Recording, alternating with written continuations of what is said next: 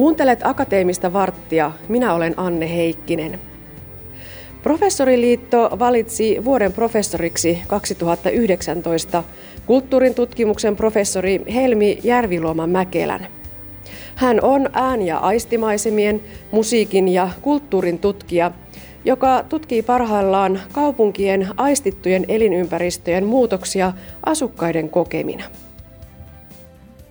Olet tosiaan tehnyt paljon tätä äänimaisema-tutkimusta. Mitä ajattelet, että jos kysyisi suomalaisilta, että millainen on oma äänimaisemasi, niin kuinka moni meistä osaisi tavalla eritellä ja lähteä hahmottelemaan sitä omaa äänimaisemaa? Vai onko se jotakin niin tuttua, että siihen ei tule kiinnittäneeksi huomiota? No itse olen ollut mukana useassakin niin kuin suomalaisten, suomalaisten noin laajasti ottaen maantieteellisesti Suomessa asuvien ihmisten mieliäänimaisemia, tai, tai se on ehkä väärä sana, suomalaisille merkittäviä äänimaisemia, niin kyllä siinä on huomannut sen, että hämmästyttävä hyvin ihmiset pystyy, pystyy kuvailemaan.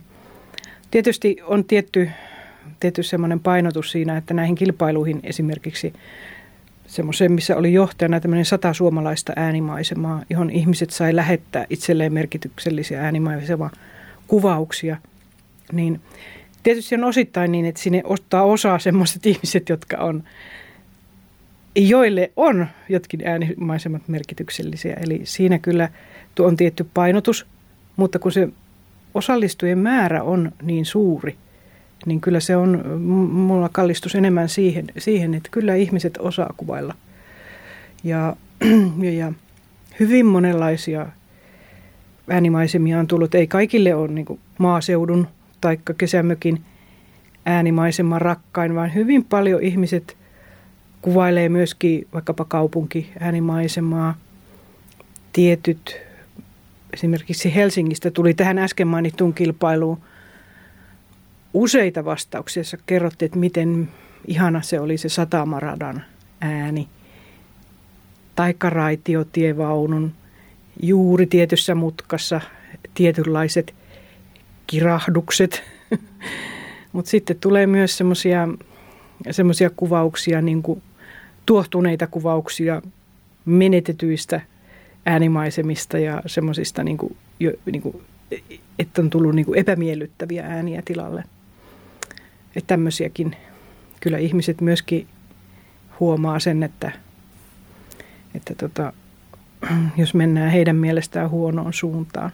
Mutta kyllä sä oot siinä oikeassa, että, että, että on, on niin kuin, usein käy sillä tavalla, että äänimaisema vaikuttaa niin kuin alitajuisesti, että me ollaan jossakin paikassa ja meille tulee vaan selittämättömän mukava olo, tiedetään, tajuaa, että tässä on hieno tunnelma, eikä osaa eritellä miksi.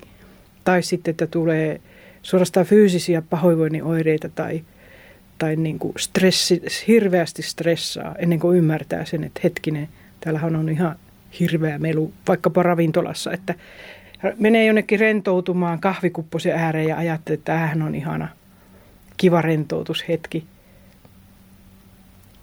Niin sitten jos rupeaa oikein sitä miettimään jos se menee pieleen, niin siellä saattaa olla täysillä musiikkia, josta ei pidä, hirvittävän meluisat kylmälaitteet ja sitten vielä ihmiset joutuu huutamaan sen kaiken meteli ylle.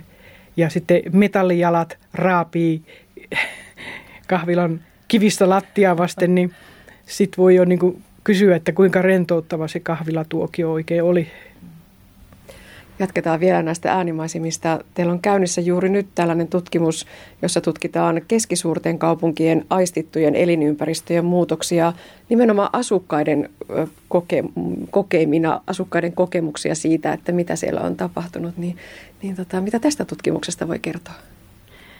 No joo, tämähän on tämmöinen Euroopan tutkimusneuvoston iso hanke ja mä olen siinä vastuullisena tutkijana – ja täytyy sanoa, että kun tässä on nyt, tämä vi, viisivuotinen hanke ja nyt on pari vuotta on, on ollut käynnissä ja nyt on saatu aika pitkälle nämä aineistot kerättyä, että tä, tässähän on niin kuin hyvin, hyvinkin isot, isot aineistot syntyy, että sellaista summausta on vielä aika vaikea tehdä. kyllähän nyt jos ajatellaan semmoisia, mitä nyt tässä on ihmiset kirjoitelleet jo artikkelit. Meillähän on iso tutkimusryhmä. Tässä on siis kolme kaupunkia. Ljubljana, joka on Slovenian pääkaupunki. Sitten on Brighton, joka on etelä-englantilainen merenrantakaupunki. Ja sitten Turku, suomalainen merenrantakaupunki. Niin niissä on kyllä kaikissa näissä kolmessa on jotakin samaa. Ja kun ihmiset ovat saaneet itse valita aina nämä reittinsä, että, että mihinkä he haluavat tutkijat viedä ja missä, missä heidän mieleisissään aistimaisemissa kävellään ja kerrotaan aistimuistoja ja, ja kaikenlaisia aisteihin liittyviä kokemuksia niiden reittien varrelta, niin kyllä täytyy sanoa, että ihan hämmästyttävän suuri määrä esimerkiksi Turussa keskittyy Aurajoen rantaan. Et sieltä me ollaan saatu sekä tämmöisten vanhenevien ihmisten kertomuksia tosi paljon siitä muutoksesta, joka on ollut todella radikaali, jos ajatellaan, että 60-luvulla Aurajokea pidettiin lähinnä likaviemärinä, joka haisi aika pahalle. Oli siinä muitakin aspekteja, mutta joka tapauksessa tämä haju on, minkä on kaikki on maininneet. Mutta sitten nyt, nyt siellä on laitettu tosi siistiksi ja hienoksi suuri osa siitä rannasta – ja tästä on sitten taas aiheutunut, että jotkut on sitä mieltä, että se on mennyt liian pitkälle. Tästä jo useampi. Toiset kehuu kovasti, toiset on sitä mieltä, että nyt ei ole yhtään ainutta semmoista luonnontilaista paikkaa enää, että on niin kuin liian, liian pitkälle menty. Ja samaa vähän siellä Lyplänässä, että siellä on samanlainen tilanne, siellä menee joki kaupungin läpi.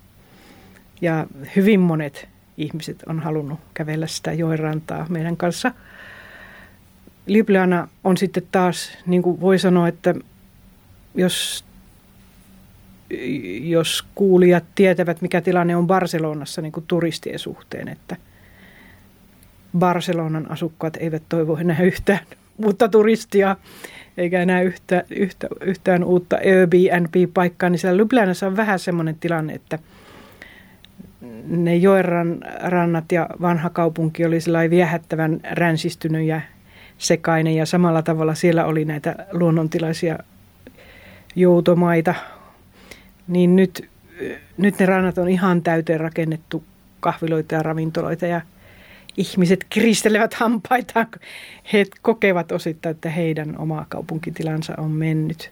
Tämä on niin kuin vain yksi semmoinen, jos nyt rupeaa semmoisia katsomaan, että ja tietysti Brightonissa on se meri, niin onhan se voimakas elementti kyllä se on niin kuin ihmisille ihan käsittämättömän tärkeä. Ja, mutta sitten on, kun me, me yksilöt ollaan erilaisia, niin, niin ei voi vielä, ei voi sanoa, että tulee hyvinkin yllättäviä ja hyvin kiinnostavia reittejä ja hyvin persoonallisia juttuja. Meillähän on vielä semmoinen aspekti tässä, että puolet näistä tutkittavista, ainakin me yritetään kovasti ja lähestulkoon ollaan onnistuttukin siinä, että puolet tutkittavista on,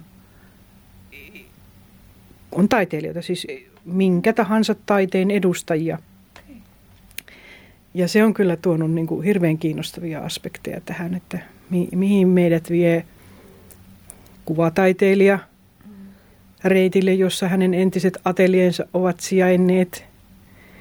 Minkälainen oli taiteilija yhteisö 60-luvun Turussa – ja sitten mukana saattaa olla nuori taiteilija, joka taas kertoo, tai se 60-luvun taiteilija saattaa kertoa, minkälaisia häpeninkejä ja kaupunkitilan situationistisia tämmöisiä niin kuin, niin kuin silloin hyvin muodissa olleen taidesuuntauksen mukaisia niin kuin happeningejä järjestettiin Puolalan puistossa. Ja taas sitten nuori taiteilija saattaa kertoa, että miten, miten ihan äskettäin on, on tehty kaikenlaisia vähän protestimaisia taidetempauksia.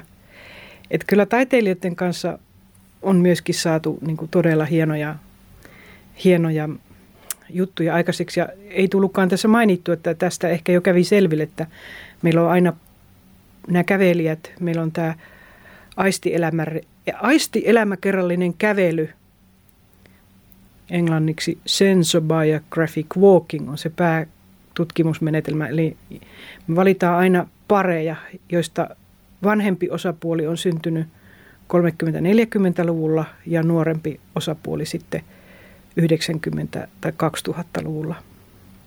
Eli nämä aina käve, tutkija joko yksin tai tutkijakaverin kanssa ottaa tämän parin mukaan, joka on semmoinen ylisukupolvinen. Että siinä tulee aina sekin aspekti, että tämä ensin vanhempi kertoo nuorelle sen oman merkityksellisen tarinansa ja sitten nuorempi vie omalle tärkeälle seudulle. Ja ainakin toistaiseksi voi sanoa, että huikean rikas aineisto meillä on ja siitä on kirjoitettu jo kymmeniä artikkeleita. Ja poloinen vastuullinen tutkija on hikihatussa yrittänyt pyörittää tätä valtavaa byrokratiaa, joka tähän liittyy. Mä ehkä en ole ihan niin paljon päässyt itse ikään kuin analysoimaan vielä sitä aineistoa, että, että sitä mä odotan kiivaasti, että mä pääsen – jos tämä byrokratian pyörittäminen jossakin vaiheessa vähän hellittäisi. No mutta jos ei olisi aika eikä raha eikä resurssirajoitteita, niin mikä on sellainen tutkimuskysymys, jonka pariin haluaisit vielä heittäytyä? Voi itku. No mulla on nyt tässä ollut, tietysti vielä mietin sitä, että kun tässä vielä olisi tätä ehkä tätä aktiivista tutkimusaikaa jäljellä, tätä kaksi ja puoli vuotta vielä kestää tämä meidän iso projekti – niin sen varmaan täytyy huhkia aika lailla sitten näiden asioiden parissa. Mutta sitten mä oon niin kiinnostanut hyvin paljon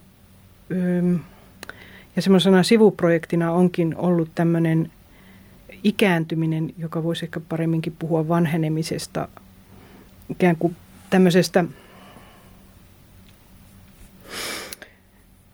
teknologian ja ikääntymisen ja musiikin suhteesta.